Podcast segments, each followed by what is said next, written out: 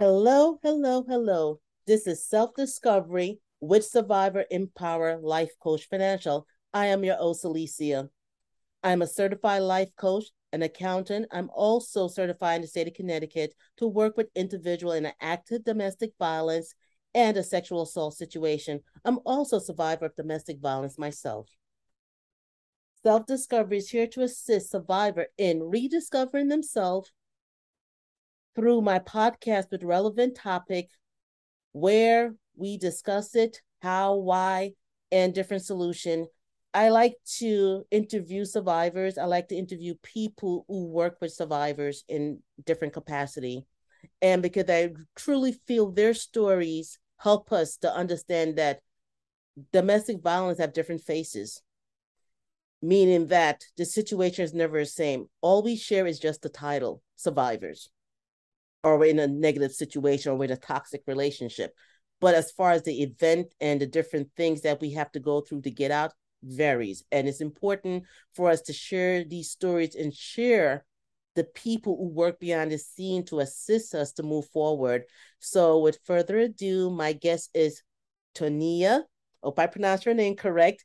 And here she is. She is a survivor, entrepreneur. She works in the industry now just as a service. I mean, I, I'm so excited. Tania, please tell us your story. Hi, so I'm Twinia and I am a survivor from at, from Charlotte and I now work and live in Metro Atlanta. Um, my story starts with I met my abuser. Y'all are gonna laugh. He was drunk on my porch.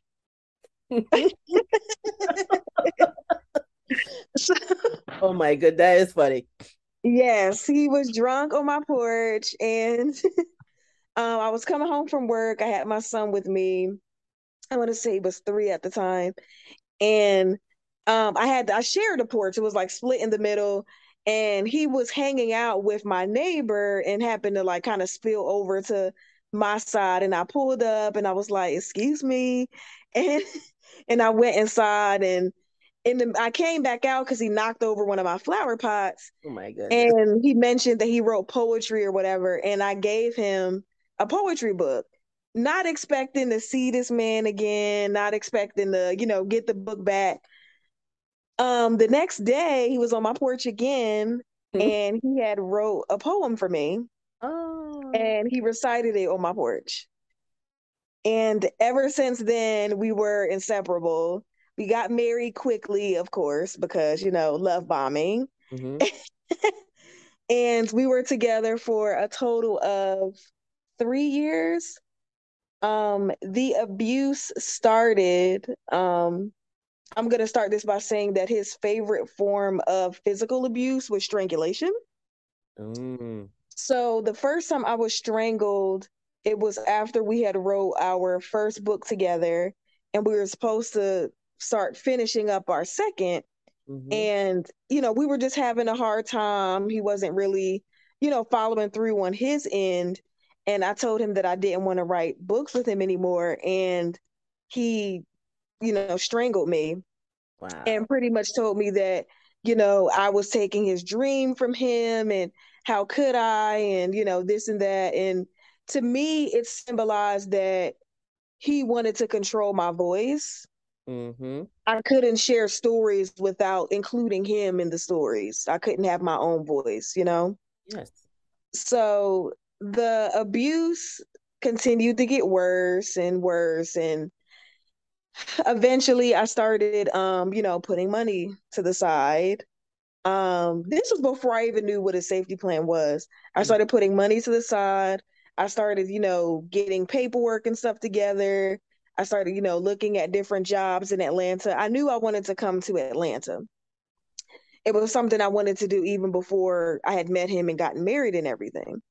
So, you know, I'm I'm planning, I'm, you know, I'm trying to keep quiet about it, whatever. Mm-hmm. Eventually, it just got ridiculous and I told him that I was going to be leaving. Oh. And I told him when I was going to leave. He continued to, you know, steal money and like the abuse I suffered was all of them financial, emotional, mental. sexual, like all of it. So eventually everything just really came to a head. I was like, you know, I'm going to be leaving the I don't know, first first or second week in June. He continued to steal money and stuff like that. And eventually I was like, okay, forget it. I'm going to leave now. So I attempted mm-hmm. to leave when he was sleeping. He came, he we we worked third shift. So he came home and he came and went right to sleep. And I was, you know, trying to quietly pack my things in my car. I had a really small car at the time. It was a, a Kia Rio. Mm-hmm. so I was trying to put as much stuff as I could into, into this little car. And I called my dad, who lived like maybe 10, 15 minutes away. And I was like, hey, I need you to bring your truck. Such and such is asleep. You know, come and help me because I'm trying to get my stuff because I wanted to just go mm-hmm. without him knowing and just have all my stuff and not have to come back. Mm-hmm. Unfortunately, he woke up. Oh goodness. Yes. And um, you know, he saw that I was packing and he freaked out and he began, you know, to strangle me and all that stuff again. And this time it, there was just a look in his eyes. I I knew that he wasn't going to let up. Mm. And it was to the point where I could taste the blood in my throat. Oh my goodness. And I looked over and I saw my son. He looked over and saw him and then he stopped. Mm-hmm. Me and my son ran to the neighbors. I don't even know if we had on shoes for sure. We ran to the neighbor's house and I asked them to to use their phone because he had t- took taken my phone. Mm-hmm. He took my car, mm. all that. So I asked them if they could help me call my mom. I called my mom. I ended up at this um at this this elderly couple's house and it was two younger women and this like elderly lady and I'm standing outside their house. I'm using their phone to call my mom and he pulls up in my car. And at this point I call 911 because I'm like, oh my gosh, like he's out, he's coming out of the car, he's coming towards us. He knocks down all three of the women, including the elderly woman. My God. And starts and starts choking me and strangling me again while I'm on the phone with the police. Like at this point, I'm screaming into the phone while I'm on the phone with the police. They still take about 30 to 40 minutes to come, even uh-huh. though the nearest police station was like five miles away. That's crazy. Not even that far. So my mom comes first. My mom is crazy. Like I tell everybody, like she's my ride or die. My mom doesn't own a gun. She owns a pink hammer. Mm-hmm. And she said, I'm gonna bust this MFer's head open with this hammer. So my mom's crazy, y'all, but that's she's my ride or die. So, you know, my mom comes. By this point, he's gone. Like he had stolen my car and driven off. I, we don't know where he went. Um, the police come. We go back to the house. We get all my stuff out. Um, I attempted to leave the dog with him because that was our agreement that he would keep the dog. Mm-hmm. And my mom was like, "No, we're not leaving him anything." She took the dog as well. Mm-hmm. Um, like I said, my mom is my mom is something else. um, so yes, I did the police report. I um filed the restraining order the next day. I had to take off from work, of course. Mm-hmm. I had to tell my job that I was leaving early and you know, I had to leave town, all of this, whatever, because he continued to stalk me like he didn't care about the restraining order. Oh. He attempted to come to my son's school. Like it was just business as usual was, for him. Yeah, it was crazy. So I want to say everything popped off Sunday. I left that Saturday, like out of town, like just left. I got my son situated. He went with his father. Mm-hmm. And I like just got in a car with my little bit of stuff. All I had was my clothes mm-hmm. and my baby. Mm-hmm. And you know, we we just we came down to Georgia and I went back one more time after that by myself. Okay. Because um I was I was borderline homeless initially when I came to Georgia. Mm-hmm. So, you know, it just got really hard and he you know how they do. I'm gonna do better, come back home, things will be great, mm-hmm. yada yada. And I came back and I don't even think I stayed a full 24 hours before he was right back to the same old, same old, doing drugs, arguing, mm-hmm. you know, carrying on. And so that time I was able to successfully leave without incident while he was sleeping. I think being by myself and not having all of my stuff helped. Yes, but yes, quicker. Yes. yeah, the less stuff you have to take with you when you leave, the better. But yes, um, I successfully left, and that was August of 2017, and I haven't been back since. Um, it's been most well, it's been it's been no contact since our divorce was finalized mm-hmm. in 2018. Okay. And um, in 2019, I joined a domestic violence organization called Safe Space Property Management Incorporated. And I continue, thank you, I continue to be a survivor and advocate.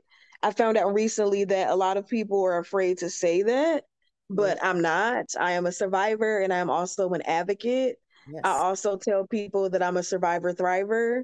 Mm-hmm. Um, I am beyond the point of just surviving. Like I survived it and now I'm thriving. Yes. Um, I think and I think it's very important that we say that because a lot of people, you know, they think, okay, I left, now what? They don't see what their life could be beyond where they're at right now.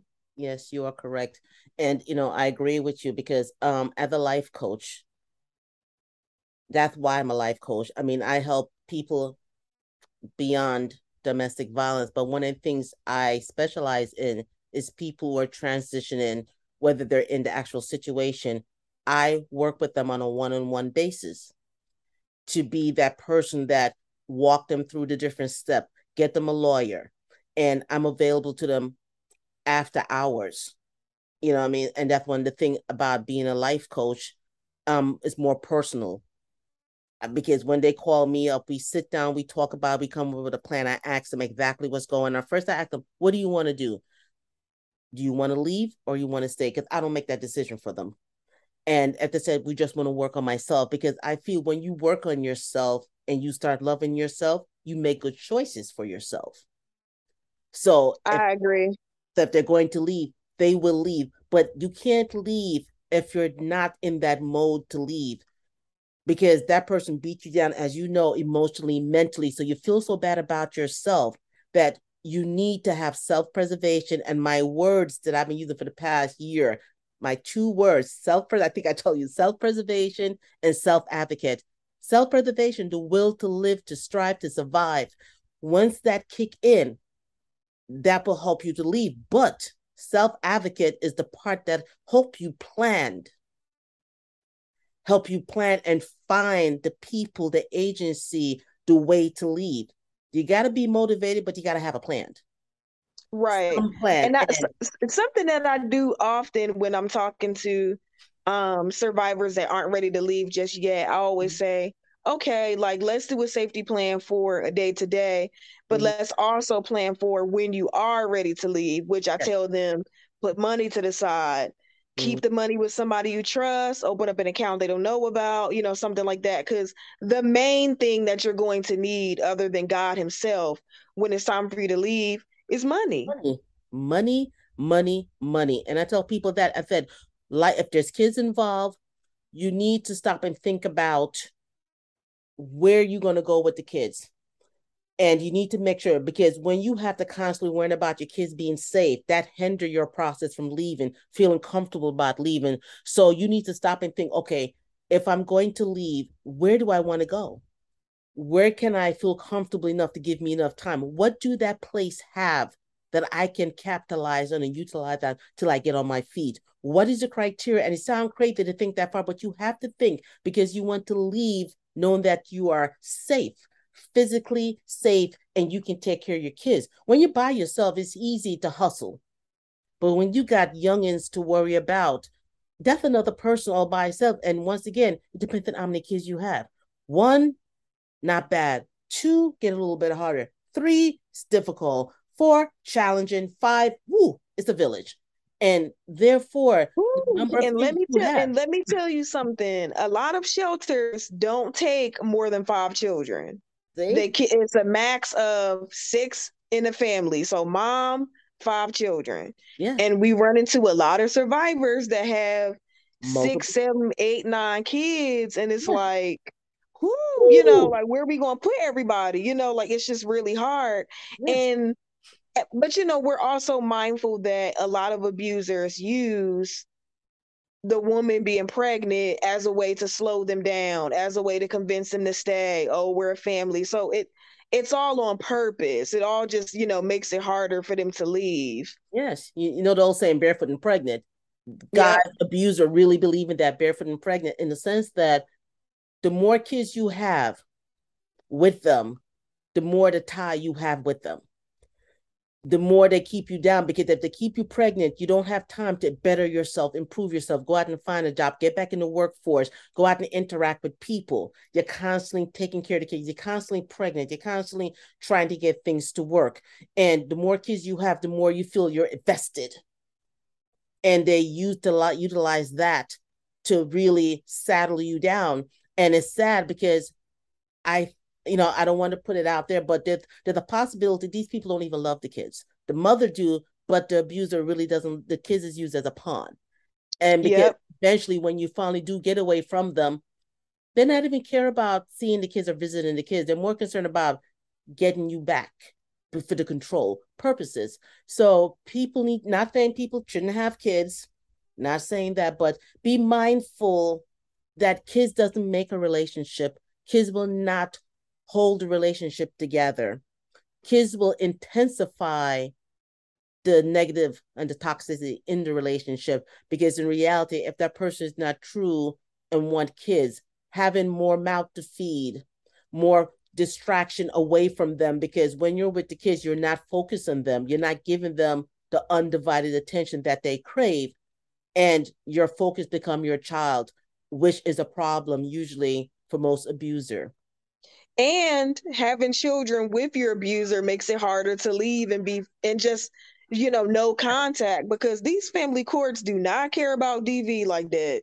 No. They don't care nothing about it. They still want dad to have shared custody and be all at all the football games and this and that. They could care less about it and so you unless it's something like really dire yes it'd have to be in my situation i was very fortunate um, I did get full custody, but it costs. It cost me. He was in jail. He, you know, because he was attempted murder. He ended up in jail, and because of that, you know, every time he wanted a break from jail, he would pull me back to court because he didn't have to pay, and I would have to come back with my lawyer, pay for that visit, and I got full custody in the end. But it wasn't it wasn't an easy task. Um, and that was in 1990 something. Um, things have improved but not all the way. We're still working on it. And so tell them, you know, from your from your agency, first of all, when you left, did you went to any agency when you first left and how was your experience? So um I originally was asked to go to a shelter in Charlotte. Mm-hmm. Fortunately, I didn't need to go to one while I was there. I, all my family's in Charlotte, so I could just go and live with family. But the problem was I knew I needed to leave because he was continuing to stalk me. So it wouldn't have mattered where I was in Charlotte. Mm-hmm. He was gonna pop up. He was gonna find me. I was probably gonna end up being kicked out the shelter anyway because you know, like who's this guy coming here? So and when after everything happened, I left quickly anyway. I think I want to say, yeah, like everything happened Sunday. I had left that Friday night, Saturday morning. Okay. But I reached out to quite a few agencies in Georgia, and I was told that I wasn't high risk mm-hmm. because I had gotten away from my abuser and he quote unquote didn't know where I was.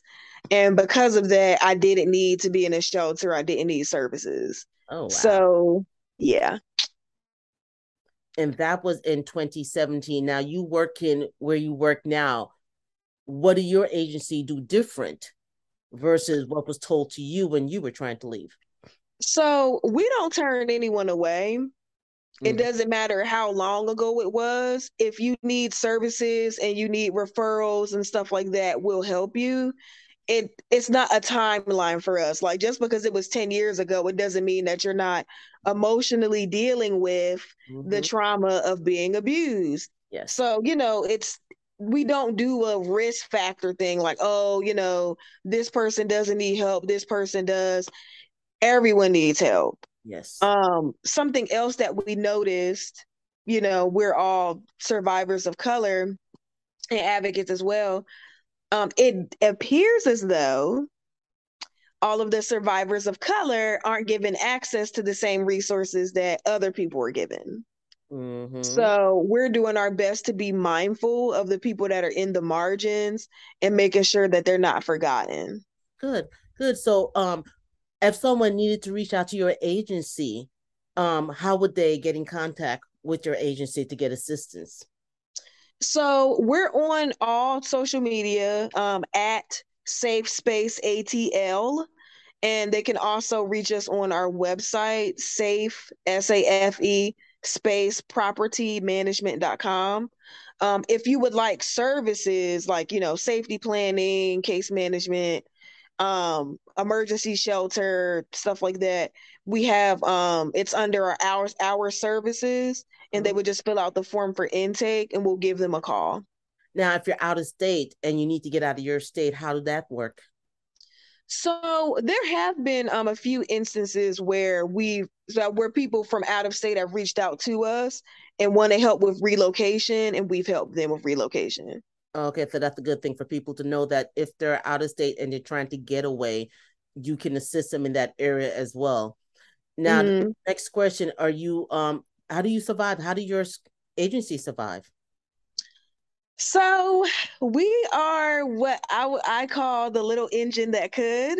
Mm-hmm. we just keep chugging along. So we're still considered a baby or a mm-hmm. toddler in the nonprofit space or the domestic violence advocacy space yes. because we've only been in operation since 2019. Mm-hmm. So all of our funding is, you know, from us, like we're spending our own money. Um, we get, you know, donations from people from Facebook. We've gotten a few small grants mm-hmm. um, from like Kroger. We've gotten one from, I want to say, Allstate mm-hmm. um, Foundation, but it's just us, you know, like we're not paid or anything like that. Like this is just all hard work. Okay. How many members is with your organization, Mommy Accent? Um, we have a board of 5 Mm-hmm. Maybe Yes, five or six. Okay. And and what brought you how you end up with them? What was it that draw you to that agency or were you on the ground level help building it up? How did it come about? So yes, um I was ground level. so I met Cami Barnes. She's the founder and CEO of Safe Space Property Management through a mutual survivor. Yes and we just clicked instantly um similar visions so she had already started filing the paperwork for safe space before we met mm-hmm. but we met she told me about it. I was on board from the beginning. I joke that Safe Space is Cammy's baby, but I'm her auntie and I don't play about her. that, that is wonderful. You know, just show people that you're a survivor, but you're more than surviving, you're striving. And like I used said, from victim to victory. And, yeah. And the fact is that being in a domestic situation or a toxic relationship doesn't define your life as a whole. You define your life. You decide how you want it to play out. You create all the chapters. You create the end result for each chapter. And you can actually go back and make tweak it. Because once a chapter is done, yes, it's done and it's move on to the new chapter, but you can create anything you want in that book. So tell me about the book you wrote, even though it was with that toxic person. What is the name of that book? Is it in Amazon? Okay, so I'm the name of the book has been it's been discontinued so okay. we're not even going to worry about the book but i did write a book myself about i i literally started writing it before i left because i write poetry yeah and i wrote throughout my he- my healing journey. Yes. You know, as a way to like, you know, cope and just get stuff out and stuff like that. So the book I wrote is called A Love Story Written in Prose. Oh, good. And, and where can we find it? So it's on Amazon. Um, I can share the link and I'll send it to you so you can put it in the show notes. But it's pretty much the journey of me learning to love myself again and learning to heal myself. Wonderful. I love that because I tell all my clients so the moment I speak to them, I give them a book. Part of my package is a book, an affirmation card, and then nice. I tell them write every single day. It doesn't have to be a paragraph, it could be a line, it could be a thought, it could be a feeling. And I also tell them do some type of movement um if you can. Walk in, you know? Mm-hmm. you'd be surprised you know stretching anything like that. And when you're doing those things re- let your body relax and let whatever comes to your mind flow because it's such a, a release of stress and anxiety and it clears your head and I think writing is so therapeutic is when you're able to write and go back and read it, you're like, wow.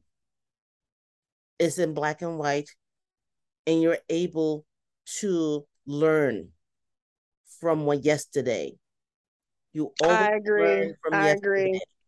And yeah, you, like when I when I go back and read it, I'm like, whoo, I'm never gonna be in that place again. Like and not only that, if you find yourself there, you go back and read, how did I get out of it? Mm-hmm.